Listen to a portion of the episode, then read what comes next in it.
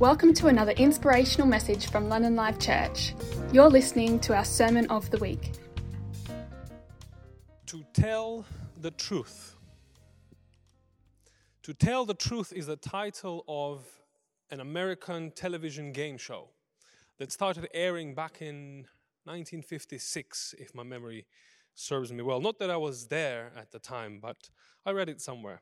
And um, the show had its periods of greater or lesser popularity over the years, and it stopped streaming, it stopped streaming, stopped airing a few times in its history, and then in 2016 it had some of a, somewhat of a comeback, and it's still on television now to tell the truth. And the basic premise of this television game show is that there is a panel, um, usually of made up of four celebrities, and they are presented with three people. Now, one of those three people is the so called central character.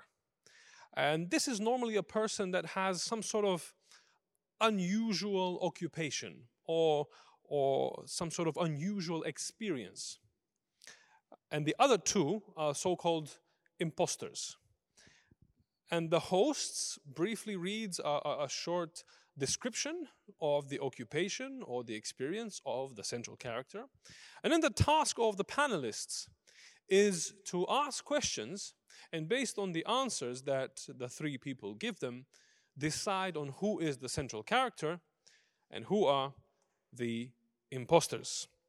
Now, the imposters are allowed to lie and give false answers to the questions. However, the central character must always tell the truth. And at the end of the show, after the panelists have taken their guesses, the host then asks his famous question Will the real, and then the name of the central character, please stand up? So, will the real Isaac Asimov please stand up? Will the real Cab Calloway please stand up? Will the real Ernie Smith please stand up? And all of these three people have been central characters in the show over the years. And, and this phrase, will the real, and then the name of the person or the thing, please stand up, ha, over the years it took somewhat of a life of its own. From examples that um, I'm sure some of you are familiar with, from rap song titles to uh, political book titles, to, to campaign slogans, to ads and commercial. Will the real, and then whatever you think isn't real, please stand up. It has become almost a meme in its own right. In the book of Acts, we, we find the followers of Jesus, led by the 11 apostles, asking the same question and facing, a, a, a, frankly, a unique challenge. Will the real apostle please stand up? Is the question on their lips and on their minds. Or, in other words, who fits the criteria to be an apostle, a real apostle? But as always, we need to look outside of this episode and outside of this story in order to understand it. So, this is, this is the context of what is going on in the scripture that was so beautifully read to us just now. After the resurrection of Jesus, he appeared to his disciples and he kept appearing to them over a period of 40 days. This is what the beginning of the book of Acts tells us. And he kept talking to them and speaking to them about the kingdom of God. And he instructed them, he gave them specific instructions to stay in Jerusalem and wait for an event that was coming up, which was the coming of the Holy Spirit. And then he ascended in front of their eyes, and he was taken away on a cloud.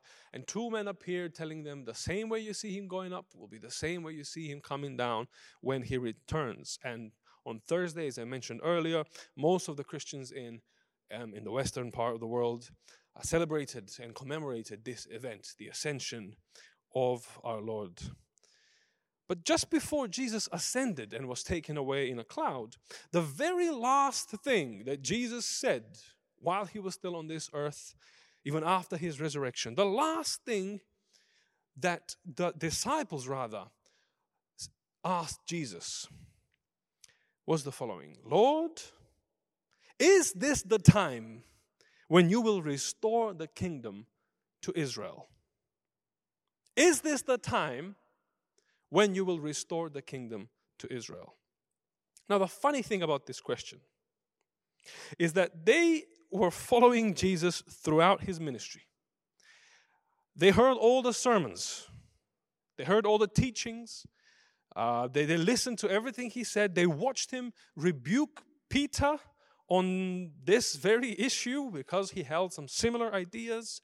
And yet, still now, after his resurrection, after him appearing in his resurrected body, in his resurrected reality, and still speaking to them about the kingdom of God, they are still obsessed with this one idea and this one idea only the restoration of the kingdom to Israel. And so they gathered as Jesus instructed them, they gathered in Jerusalem after being told off by him yet again for holding such views and asking such questions. And they locked themselves up in a room, and, and we are told that they started praying. And, and, and there was the 11 apostles, and Jesus' brothers, and some women, including his mother. And this is what their prayers and the time they spent together, this is what their prayers inspired them to do. As we read, Peter stood up and gathered all the believers, which we are told were around 120 people. And he explained why they now had to replace Judas. They had to find someone who will be the 12th apostle and take Judas' place. And then he quotes two Psalms, and, and, and he finds in those Psalms predictions of Judas's betrayal and, and also a justification for the necessity of this replacement. And, and I will tell you that most, most modern theologians would find this type of um, interpretation, this hermeneutic that, that he is employing here, well, problematic to say the least. Uh, if, if, if I did something, if I read the Psalms in this manner, um, in, in let's say Dr. Ramey's class or Dr. Ivanov's class, oh boy, that would fail me. Um, but it's there it's there it's left for us and, and we have to confront it and, and, and whether whether peter said this himself or whether this is luke or whoever wrote the book of acts that is putting these ideas and this particular readings of the psalms in peter's mouth i don't know but they are there and they testify to the dominant mindset among the believers at that time and we may ask the question why was it so important to them? To Peter and his mates. Why was it so important that they replaced Judas? Why did they why did they read the Psalms the way they did? Why did they find justifications for their actions in the Psalms in Scripture in this way? Why did they interpret Scripture in such a manner? And I believe that the main reason has to do with their last question to Jesus and, and, and frankly, the, the, the main preoccupation since the very first day they met him.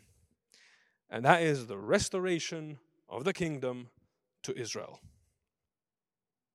You see, their ideas about what the Messiah should be doing and what the Messiah is meant to accomplish were really stubborn and, and, and, and difficult to, to eliminate and very deeply rooted.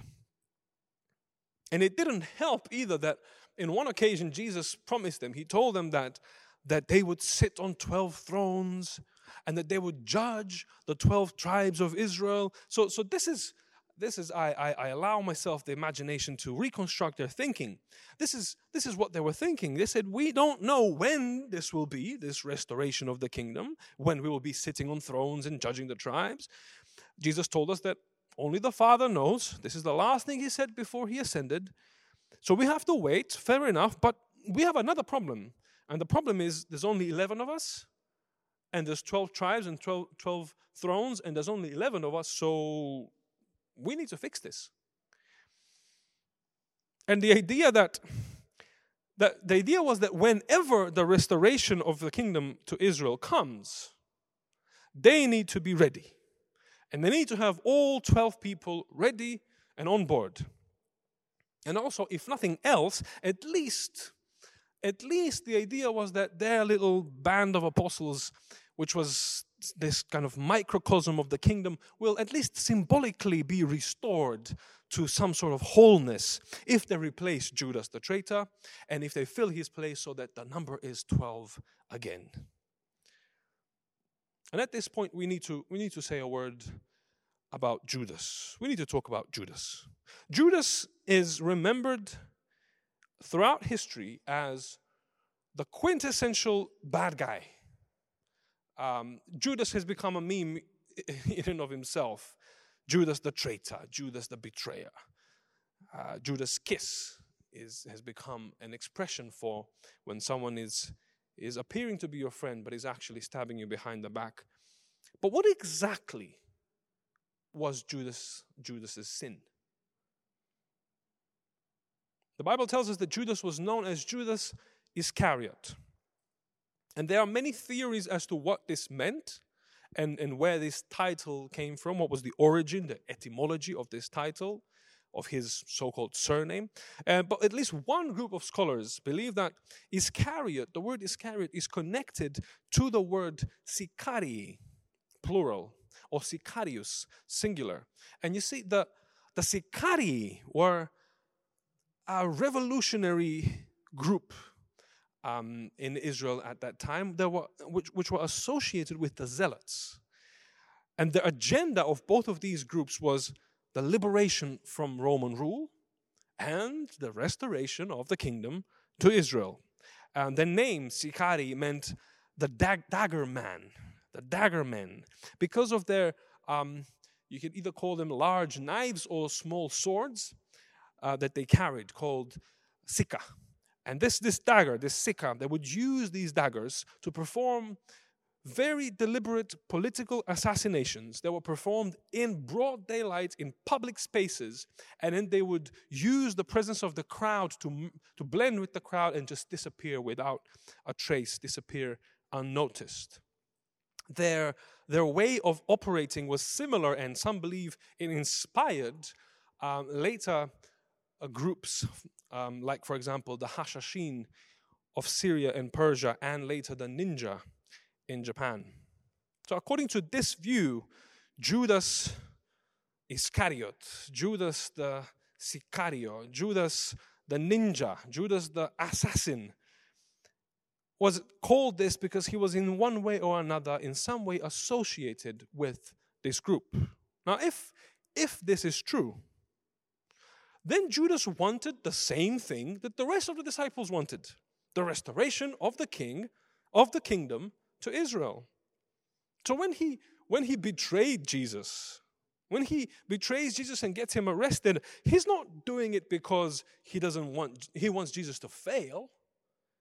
He's not doing it because he doesn't like Jesus or because he doesn't believe in Jesus. If anything, he is simply trying to speed things up. He is simply trying to encourage Jesus, to give him a little nudge. He's trying to, to, to corner Jesus, to trap him in a corner, and then to provoke Jesus to finally act and, and, and kickstart the revolution that they have been so patiently waiting for. So when he understood that Jesus is not going to do this, and is instead taken to be executed, we are told in the Gospel of Matthew that he repented and that he realized that he betrayed an innocent man. He betrayed innocent blood. He just got an innocent man killed. Because Jesus was not going to bring the revolution in the way that he expected. And in the Gospel of Matthew as well, we are told that, that he returned the money to the priest that, um, that gave it to him, and that then he went on to hang himself. The priest then used this money to buy a field, and because there was blood money, they called it the field of blood. In the book of Acts, however, we are told that Judas himself bought the field with the money that he got from the priests, and that he fell in the field headlong and his bowels gushed out.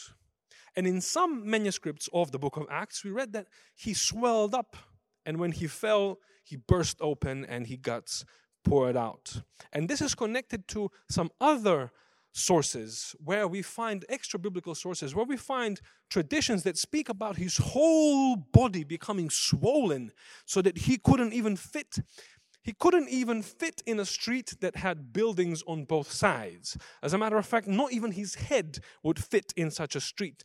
Um, and his head swelled up so much that a doctor couldn't even locate his eyes, even though he was using an optical instrument. And, and this swelling led up to him finally bursting open and spilling his guts all over the field. And the stench that came out of his body could be felt even a whole century later.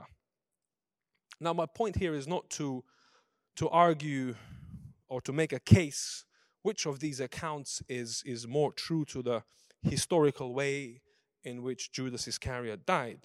But I do think that it's important to notice that when our own ideas about the Messiah's mission or his goals start filling our heads to the point that our heads start getting swollen with these ideas, we're not in a good place. But more importantly than that, I want us to just take a moment to understand that the other 11 apostles had the same idea as Judas. They were waiting for the same thing the restoration of the kingdom to Israel. The only difference was that they were a bit less violent, somewhat less sure of him of themselves and slightly more patient. And here they are in the upper room, making themselves ready, preparing for the restoration of the kingdom to Israel. And how did they do that? Well, they set criteria, as we read. One of the men who have accompanied us during all the time that the Lord went in and out among us, beginning from the baptism of John until the day when he was taken up from us, one of these must become a witness with us to his resurrection. Let's just pause right there. See, the 11 apostles, led by Peter, are setting up these criteria about who can be an apostle, a real apostle, a true apostle. But these criteria are impossible. And, and they are so hypocritical because to say that the person must be someone who accompanied the rest of them from the beginning, from the time of the baptism of John, is very hypocritical because most of them were not there from the time of the baptism of John. With the exception of possibly Andrew and another unnamed disciples, for which for whom we are told for the two of them, at least in the Gospel of John, that they were disciples of John the Baptist. Andrew and the unnamed disciples are potentially the only ones who were there from the time of the baptism of John. If you read the rest, if you read all of the gospel narratives, you find different versions of the calling of the disciples, but doesn't matter which account you want to follow. Peter, for one, to begin with, was not there from the time of the John of the, of the baptism of John. But what's even more fantastic is that even though they set up these criteria that can't even be applied to, to most of them, in spite of these impossible and, and very harsh and very restrictive criteria, they actually found two people who fit this criteria. They found two people Joseph, called Barsabbas, also known as Justus or Justus, and Matthias. So these two men fit the criteria even more than the apostles did. And I guess at this point, the apostles realized that they need to, they need to relax a little bit. There were, there were actually people out there who were equally, if not more, qualified than them. Either that, or they realize that they're all equally unqualified when compared to these two guys, because there are these two men here, which are equally, with equally impressive qualifications, just one of them has a longer name.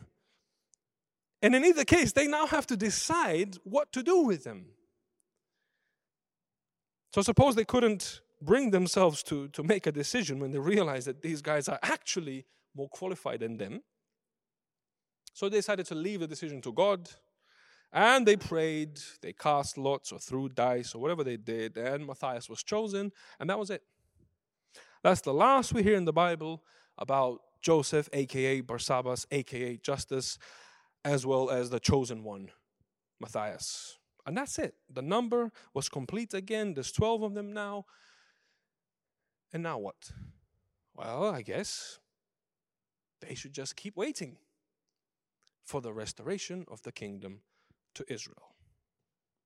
But what the apostles they seem to have forgotten or simply couldn't understand is that in the prophetic tradition, the restoration of the kingdom to Israel or the restoration of Israel was is not and never was an end in and of itself.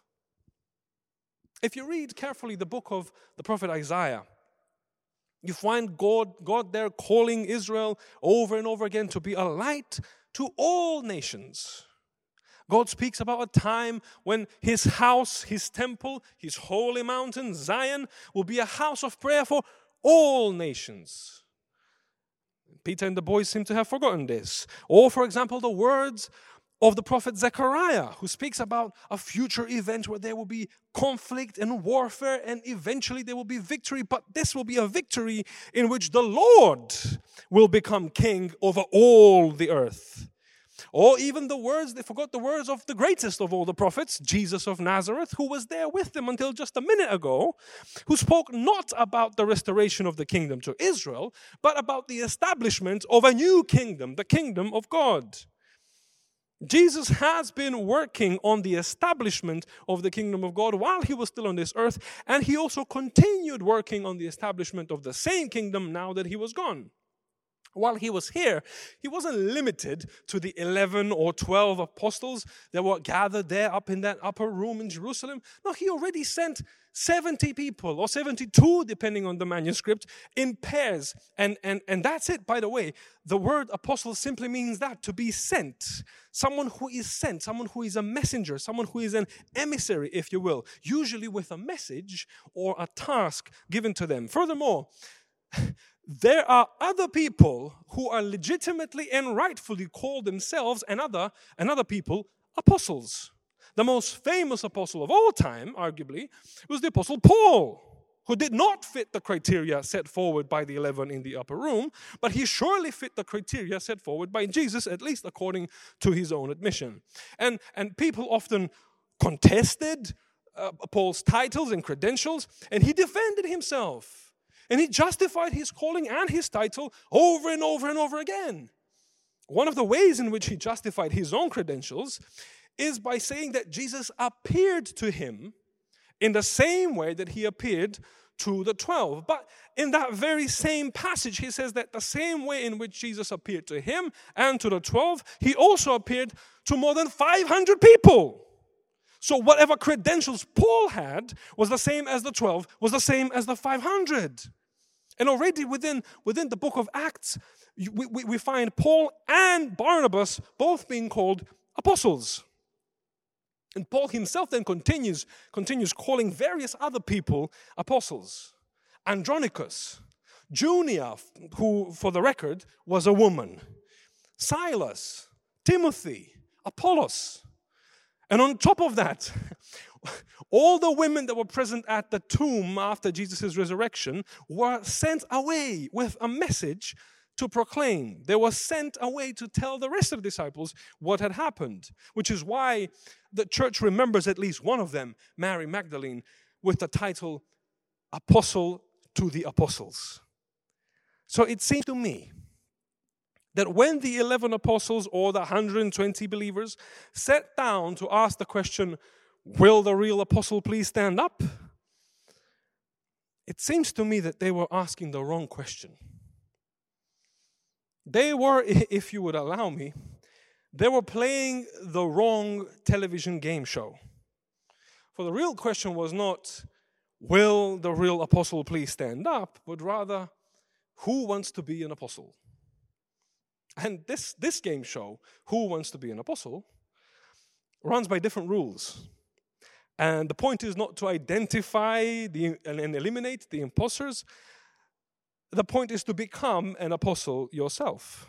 And I'm going to risk sounding very corny now and, and, and ingloriously bringing this metaphor to ruin. But in this other game show, there are three lifelines. You can safely reduce your choices to 50 50 Jesus or Caesar. And if Jesus is Lord, Caesar is not. You can also call a friend. Hello, somebody. You can call a friend, a friend that is up, up on high, and when you call his name, he answers. And he sends the Spirit of truth to guide you in all truth. And you can also, at any point, ask the audience. Because there is this cloud of witnesses. There is a long and rich history of people that came before you and who left their testimonies. So the real task was not to restore the number of apostles so that the kingdom can be restored to Israel, but to look out for the ways in which the kingdom of God is already being established and then to partake in it. A task that beca- became only too evident with the pouring out of the Holy Spirit later at Pentecost. Dear friends, I feel like a lot of us today are like the 11 apostles. We are waiting for some kind of restoration. And some are waiting for the restoration of the kingdom to Israel, literally. And those ideas have given birth to such convoluted and perverse theologies that led to the rise of the most atrocious ideologies and the most wicked practices. And you only need to look at what's happening in Gaza as we speak to understand what I'm talking about. People have used their, their false ideas about the restoration of the kingdom to Israel to justify all sorts of violence, oppression, occupation, and apartheid, causing the deaths of thousands and the displacement and suffering and pain of millions. Others among us are waiting for some other kind of restoration. Some call it revival and reformation. And they're hoping for they're hoping for a return to the, the old ways, the good old days, the old time religion. And the assumption, assumption is that if we could only somehow return to the way things were at the beginning, and by beginning they mean the 19th century, not the first, somehow everything would be much better, and finally we would see God move and do great things through us. And some of us have very particular ideas about, about what we're trying to restore and where Jesus fits in that picture. And just like Judas, some of us go to great lengths to accomplish their vision. And some have very, some others have very strict criteria and, and, and, and borders that determine who gets to be included or excluded and who gets to be a part of a group of the chosen, of the apostles, who gets to be a part of us. But let us all learn something from the disciples in the upper room. Let us all understand that the restoration of Israel only ever had one goal to bring all people to God. That Zion is a house of prayer for all people, even if they pray differently from us. That Jesus came not to restore any previous kingdom, but to establish his own kingdom, the kingdom of heaven, the kingdom of God. And let us also understand that the restoration and revival and reformation and awakening that we are looking for doesn't look like a return to the past. It looks like a leap of faith into the uncertain future. It doesn't, it doesn't come by trying to see how God worked in the past but recognizing how He is and where He is working right now. Let us also appreciate that we need to hold very loosely our expectations of how God works and let Him lead us and show us the way. We need to we need to empty our heads of our own ideas lest they become too heavy or too large or too swollen. And we need to do it soon, otherwise, we risk bursting open and causing a stench, an unpleasant stench that could, could, could linger around for centuries. And we need to also perhaps relax or rethink the criteria that we set for who gets to be a part of us. We need to be careful that we don't impose on people criteria and expectations that we ourselves fall short of. And perhaps in doing so, we may find that in the end, in the final analysis, we are all equally qualified, equally adequate, because we are sent by Christ Himself, and at the same time that we are all equally unqualified, all equally inadequate, because we are all broken and wounded and hurt and in need of healing. We need to open our eyes and see that just like in the days of the apostles, there are others who are sent as well. Perhaps 70, perhaps 500, perhaps thousands, maybe millions. And some of them don't fit our criteria. Some of them are women. Some of them don't look like us. Some of them don't dress like us. Some of them don't worship like us. Some of them don't pray like us. But we are not the ones sending them. And we don't decide on their calling. This is the work of God. Dear friends, my prayer is that we start living in the kingdom of God and that we stop waiting for any restoration other than the time of refreshment and the restoration of all things. I pray that we may flip the script and that we may start playing a different game, that we may stop asking ourselves, who is the real apostle and will the real apostle please stand up, but that we start listening to the one who is calling and standing at the door, knocking and asking the question, who wants to be an apostle? And my prayer is that we, that we may respond to this call by saying, Here I am, a servant of the Lord. Let it be to me according to your word. Amen. This is the end of this broadcast. We hope you've been encouraged and inspired. For more information, please visit londonlivechurch.com.